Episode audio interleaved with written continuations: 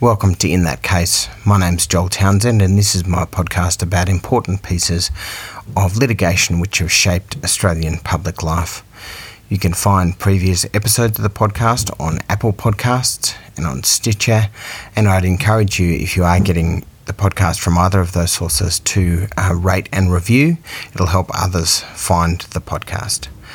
Uh, you can also find the podcast on the website at www.inthatcasepodcast.com and you can find me on Twitter at, at Townsend Joel C.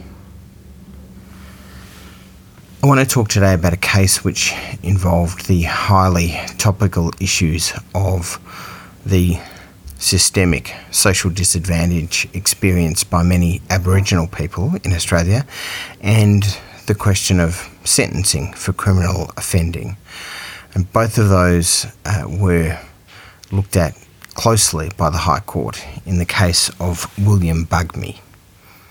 William Bugmy had been uh, on remand for some offences with which he'd been charged, and while he was on remand, he committed serious assaults against prison officers. He threw some pool balls at some prison officers, one of which caught a prison officer in the eye, and the prison officer ended up losing the sight in that eye. When William Bugmy came on for sentencing before the New South Wales District Court, uh, the district court was taken to his personal history, which was extraordinarily uh, traumatic. And the district court judge, relying in part on a case called Fernando, gave him a non parole period of four years and three months. Now, Fernando was a sentencing decision in which the New South Wales Supreme Court had recognised and in sentencing had taken into account the profound disadvantage experienced by the Aboriginal community from which the defendant in that case had come. And so, in some ways, it was a case which uh, indicated that there should be some specific recognition in sentencing of the plight of people in disadvantaged Aboriginal communities. So the same sorts of issues came up in William Bugmy's case, which would go all the way to the High Court. I spoke to Felicity Graham, now a barrister, but previously an employee of the Aboriginal Legal Service in New South Wales, and asked her how she came to be involved in William Bugmy's case.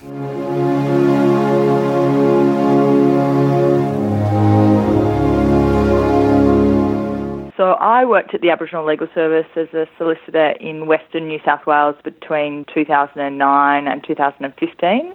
I'd been working in Sydney at the Supreme Court for a judge there before that and headed out to Dubbo in 2009 for my first gig as a solicitor. And then I worked a couple of years in the Broken Hill office and then back to Dubbo for another few years where I managed that office and then was the Western Zone trial advocate and then principal legal officer.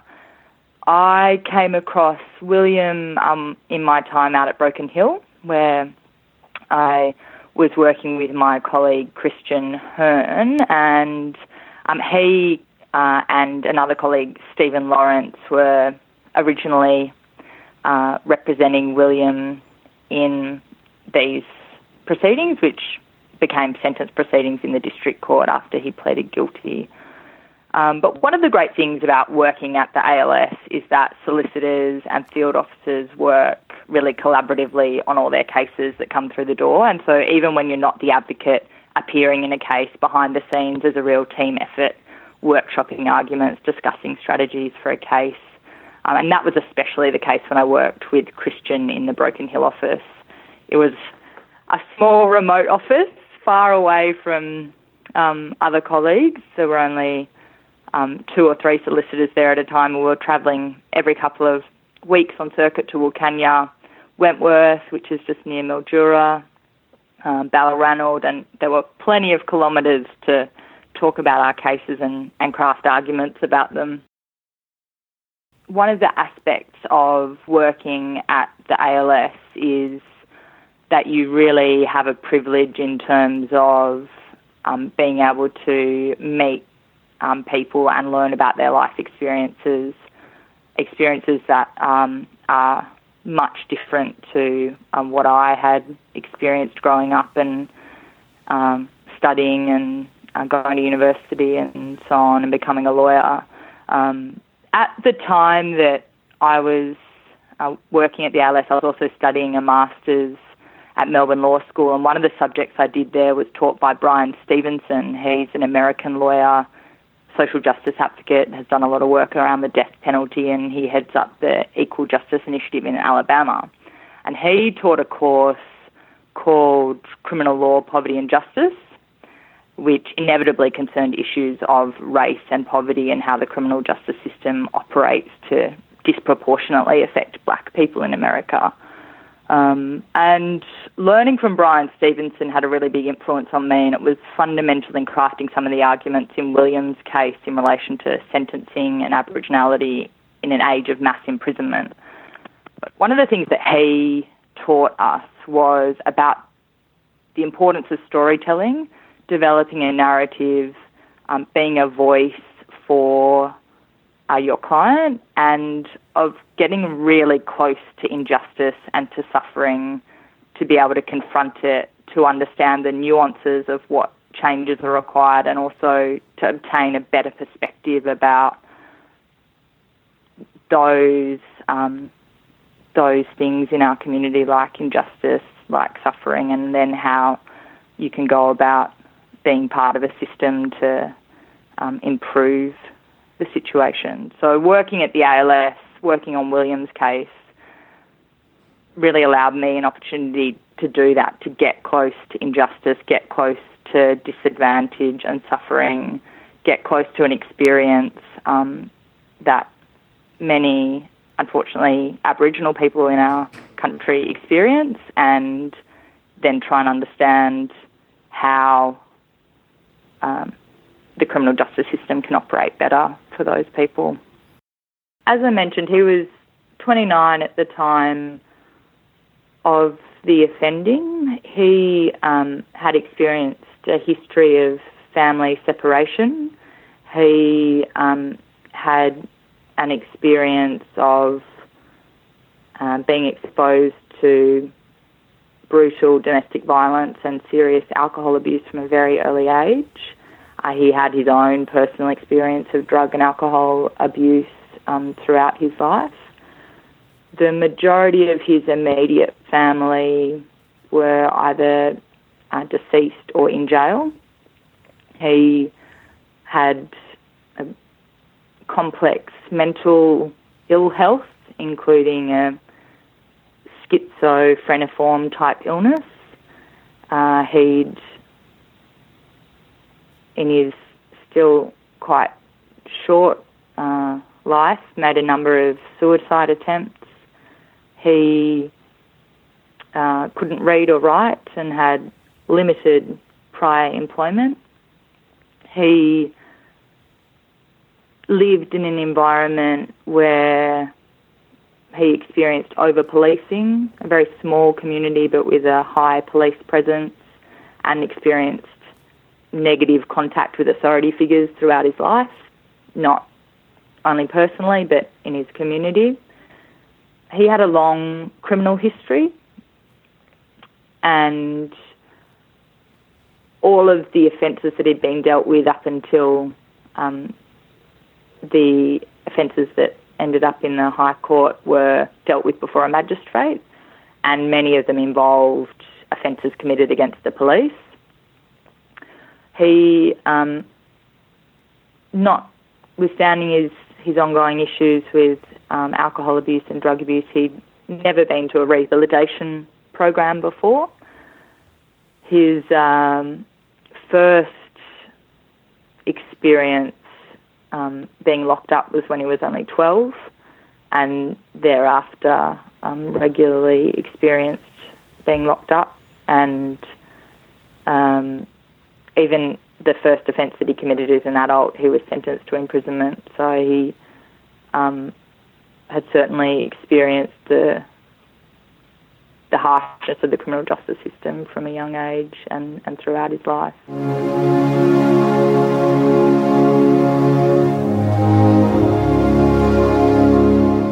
After the New South Wales District Court imposed its sentence on William Bugmy, the prosecution appealed to the Court of Criminal Appeal.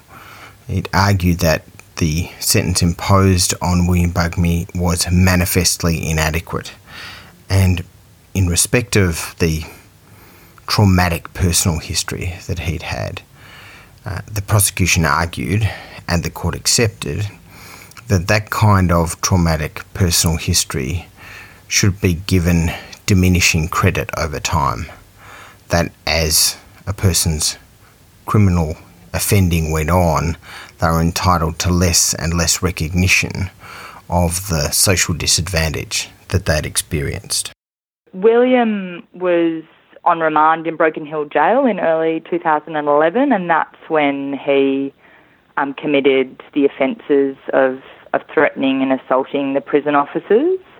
My first involvement in court in the case was the first appeal in the Court of Criminal Appeal, and then I was involved in the High Court and then back in the, the Court of Criminal Appeal for the second time. And when uh, the matter came before the Court of Criminal Appeal for the first occasion, that was in front of Justices Hoeben, Johnson, and Schmidt, and I was appearing for William instructing the public defender Dina Yehia SC, who's now a district court judge in New South Wales. And Dina had, of course, worked out west in the Aboriginal Legal Service in the 1990s for many years and knew the communities in Broken Hill and Wilcannia and Bourke and Brewarrina and so on very well. One of my really distinct memories from that courtroom is that during argument, Justice Cliff Hoeben said, I think the situation with Fernando, which was the case that um, had been often cited in relation to sentencing Aboriginal offenders up until um, came down, he said, I, I think the situation with Fernando is that with a first offender or someone in the early stages of offending, it's a powerful consideration. But when you've got a list of offences and a history such as the current respondent has, Mr. Bugmy, uh, one can't help wondering how many times one can cash that cheque before it runs out.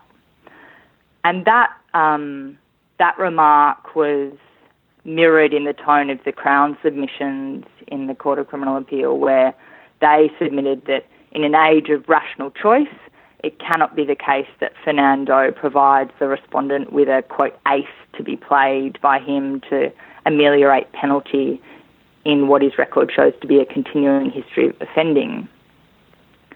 And that that remark by Justice Hoeben and the submission by the Crown um, really struck me because for me, the idea that William's experience of victimhood as a child, um, his extreme deprivation throughout his life across a range of different factors, the idea that that could be characterised as an ace in a hand of cards or a check of money is immediately confronting and offensive. It seems, or seems to me, to reveal a lack of understanding about the life experience of less privileged members of our community, but it's more deeply flawed because, um, as an expression of sentencing principle, it's anathema to the flexibility and sensitivity to difference that is deeply embedded in properly understood sentencing law. However crude, ultimately, the tools of sentencing are in terms of imprisonment uh, and depriving people of their liberty. So that was something that really struck me uh, in terms of the approach at that stage of the proceedings. Some might think that William Bugmy's case was um, a test case, um, but to the extent that it was, it was really accidental because we never would have ended up in the High Court without um, the matter first coming up to the Court of Criminal Appeal as a Crown appeal, where they sought to have his sentence increased, and it was. And we um, then appealed to the High Court to try to restore his original sentence. And that's where um, the arguments were then made in relation to well, how how should the court deal with sentencing in relation to Aboriginal offenders or offenders who experience uh, social deprivation. The Crown's position um, in the first appeal in their submissions was that um, the case in Fernando was um, 20 years old, that um, Mr. Bugmy had been before the court on numerous occasions, and that the fact that um, his past experience might be relevant to sentencing, it shouldn't accrue to him in some way to his credit um, or as a factor for consideration in terms of mitigation given his criminal history and um, and how old he was. Now he was only 29 at the time that he committed the offences, so he was still relatively young. A lot of um, a lot of health practitioners would would say that really, um, particularly male adults, they're they're still coming into their full maturity in, in their mid twenties. Uh, so it's not as if he was that old. But yeah, the Crown did approach um, the Court of Criminal Appeal proceedings on the basis that he shouldn't, um, that there'd been too much emphasis on that and that the sentence was inadequate. I mean, my sense is that um, that there is a bit of an appetite these days for the Crown in lots of Australian jurisdictions to exercise that right of appeal against sentence, and that that seems to be um, maybe one plank in the sort of law and order debates that we that we have that or one tool which um, the state deploys in the course of the sort of law and order push that we see eh, in this day and age in, in our politics? Mm, I think there's been an explosion in Crown appeals against sentence. Yeah, so it's it's certainly an aspect of the system that reflects um, a greater emphasis on being punitive um, that seems to be a trend in the in the popular consciousness and the trend in terms of the way that the system operates.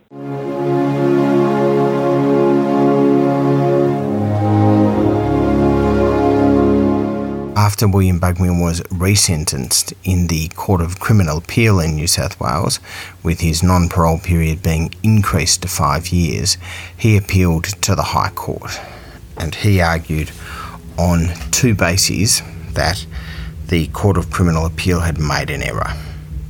First, he argued that, in fact, the effects of severe social disadvantage, such as the appalling trauma which William Bugmy had experienced in childhood, don't necessarily diminish over time. And accordingly, uh, there shouldn't be necessarily a reduction in the extent to which those are taken into account over time as a person is sentenced for a succession of criminal offences. Secondly, uh, there was an argument that there was a basis for taking into account uh, Aboriginality and the particular disadvantages experienced by Aboriginal people in the course of sentencing. And I talked to Felicity Graham about the High Court process and about the arguments before the High Court and how they went. The ground of appeal that uh, we raised in the High Court focused on this issue or this finding by the Court of Criminal Appeal that with the passage of time, the extent to which social deprivation in a person's youth and background can be taken into account must diminish. And we were successful in um, displacing that as a matter of principle, and the High Court acknowledged that because the effects of profound childhood deprivation do not diminish with the passage of time and do not diminish with repeated offending, it's right to say that you should give full weight to an offender's deprived background in every sentencing decision. Um, the High Court rejected any notion of taking an approach to sentencing that pays particular attention to the Aboriginal identity of an offender and said that an Aboriginal offender's deprived background may mitigate the sentence uh, that would otherwise be appropriate, but to the extent that it does mitigate it, it would mitigate it in the same way that the deprived background of a non Aboriginal offender may mitigate that offender's sentence.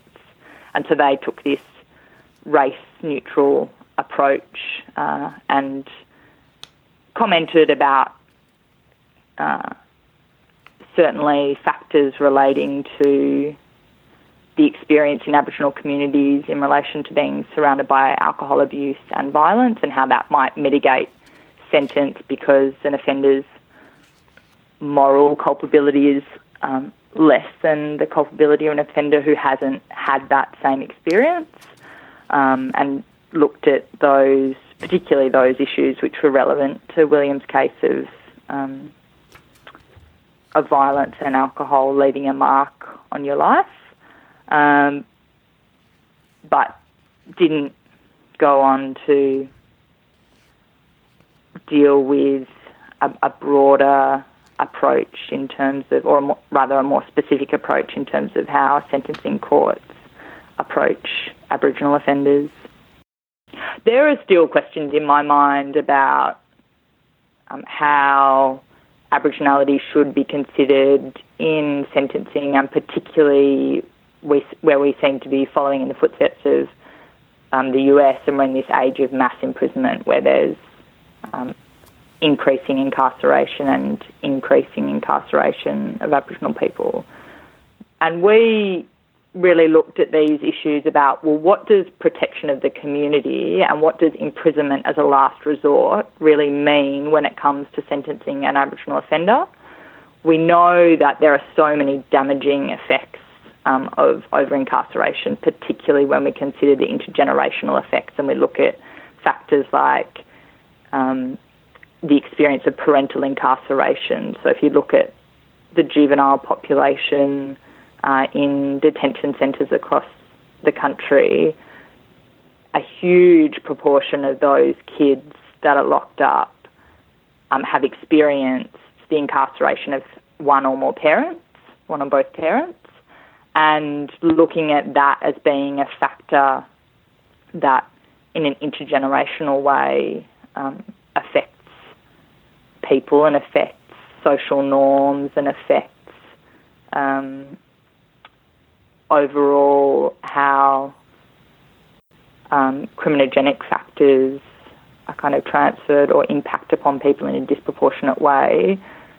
That seems to suggest that we've got much more work to do in this space. And we know that incarceration is concentrated amongst certain groups. We know that its effects are not spread evenly across our country and our country's citizens.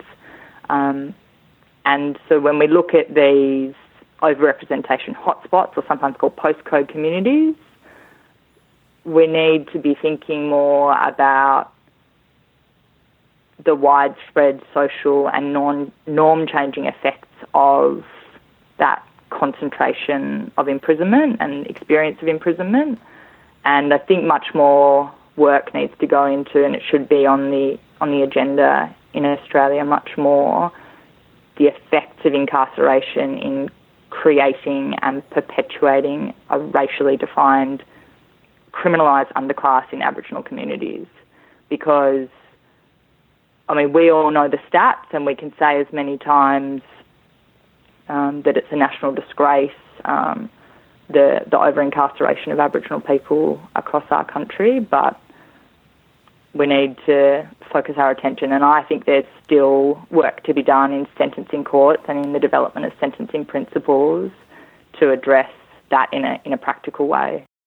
So I visited William um, at Goulburn Jail, where he was um, locked up. He initially was in Broken Hill, as I mentioned, and that's where the offences were committed. And at that time, he you know, was able to receive visits from his family and so on from um, communities in far western New South Wales. But after he was moved to Goulburn, the only visits he got was from his lawyers.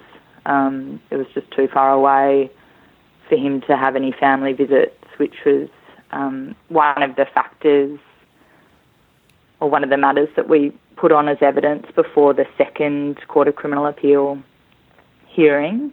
Uh, and he um, he was kept up to date in terms of what was happening. He was obviously able to come and appeared in person at the first Court of Criminal Appeal hearing. One of the things that struck me, um, and I hadn't um, been aware of this before being involved in William's case, but if you're um, an appellant in the High Court or, or a respondent and you're in custody, there's no way of you appearing in the High Court to hear your case. So William wasn't at the special leave application or at the, the full hearing of his case. There's no mechanism to um, bring a person in custody to the court um, for them to be able to hear what the judges are saying, hear what their lawyers are saying, hear what the other side's saying, and that to me seemed um, well, it was seemed to be a pretty unfortunate aspect of the case because Williams obviously he's the one who's um, going to wear the consequences and the impact is on him, but he's cut out from that uh, level of participation. It's just over to the lawyers in the High Court.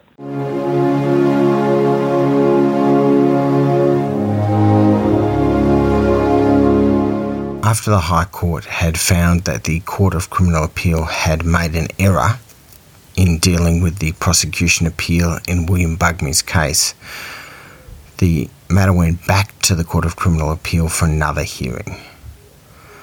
At that second hearing of the prosecution appeal against the adequacy of the sentence imposed on William Bugmy, the prosecution again demonstrated that the sentence had in fact been manifestly inadequate. But the court didn't go on to impose a higher sentence on William Bugmy. An appellate court dealing with a sentencing matter has what's called a residual discretion. This is the right to decide that in all the circumstances, despite that the sentence originally imposed was manifestly inadequate or in some other way in error, all the circumstances warrant that no increased sentence be imposed. And in William Bugmy's case, it was significant that he had been assessed as having good prospects of rehabilitation, and it was also significant that he'd been hauled through the justice system, through the Court of Appeal, Court of Criminal Appeal on a Crown Appeal, and then to the High Court, and then back. And so no additional sentence was imposed on William Bugmy. Look, it still was pretty hard fought. I mean, the practical focus at that point was to try to hold the original sentence that had been imposed in the district court. Uh, and by the time that that that those proceedings were being dealt with, William had spent uh, four years in jail uh, since the offence, uh, still not knowing what his sentence was going to be, and that's a really long time to labour under that uncertainty. Um,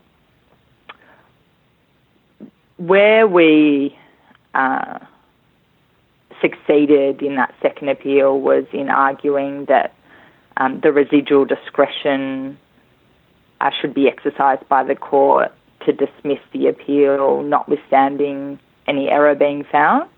Um, and because it was a Crown appeal, there was that second step that uh, the court had to consider and, and deal with, and that's the point that we won on. So the court decided that the original sentence was manifestly inadequate, it was too lenient, but that given what had happened um, in the interim, and also there was a focus on the fact that the Crown had changed their position um, throughout the proceedings at different rungs of the legal system that the court shouldn't ultimately interfere with the sentence and should dismiss the Crown appeal, and that's the basis on which William succeeded there.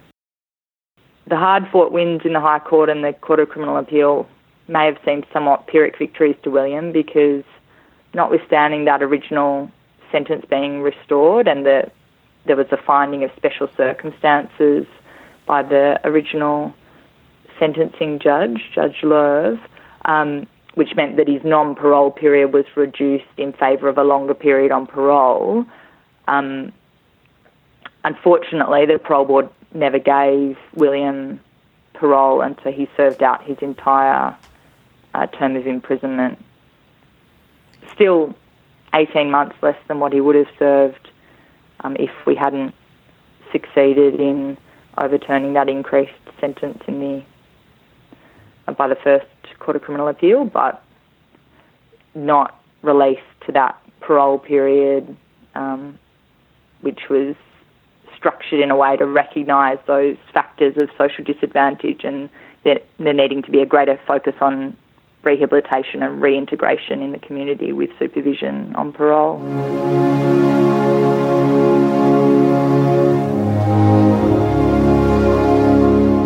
I asked Felicity Graham about her continuing connection to the work of the Aboriginal Legal Service uh, to Western New South Wales and to William Bugmy.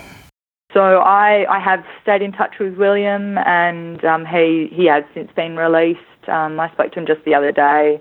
He's going well at the moment. He's connected with a great organisation that works with former prisoners to reintegrate into the community. Um, yeah, he's he's going along well. He's got quite a creative side. He's a painter, so he's been working away on paintings, and yeah, I I hope he keeps going well. I presume it's very hard to pin down um, in in any quantitative or empirical way how the um, how that disadvantage leads to um, you know those criminogenic factors and compounded mm. intergenerational disadvantage. Yeah, I think you're right that there's a lot to be done in terms of um, the evidence base for these arguments, and it's exciting to see that at the ALS um, in New South Wales, they have a um, a Bugmy project going on where they are um, preparing data about communities and joining um, the dots between census data and um, the experience of communities and being able to, in an evidence based way, um, really frame uh, the experience and, and have that as an accessible database for practitioners. And it, it does seem that there is one of the things to come from the High Court's decision in Bugmy is the need for legal practitioners to really focus their minds on how um, they're going to evidence the experience of their client, their individual client, how they're going to evidence the experience of their client um, in the context of their community, their Aboriginal community, or if they're a non Aboriginal offender, their community, and then link that into the sentencing principles um, and perhaps push the, the dialogue and the, and the principles further, but with that evidence base. And that's really difficult um, in many situations. And as you know, the bulk of sentencing happens at the magistrate level.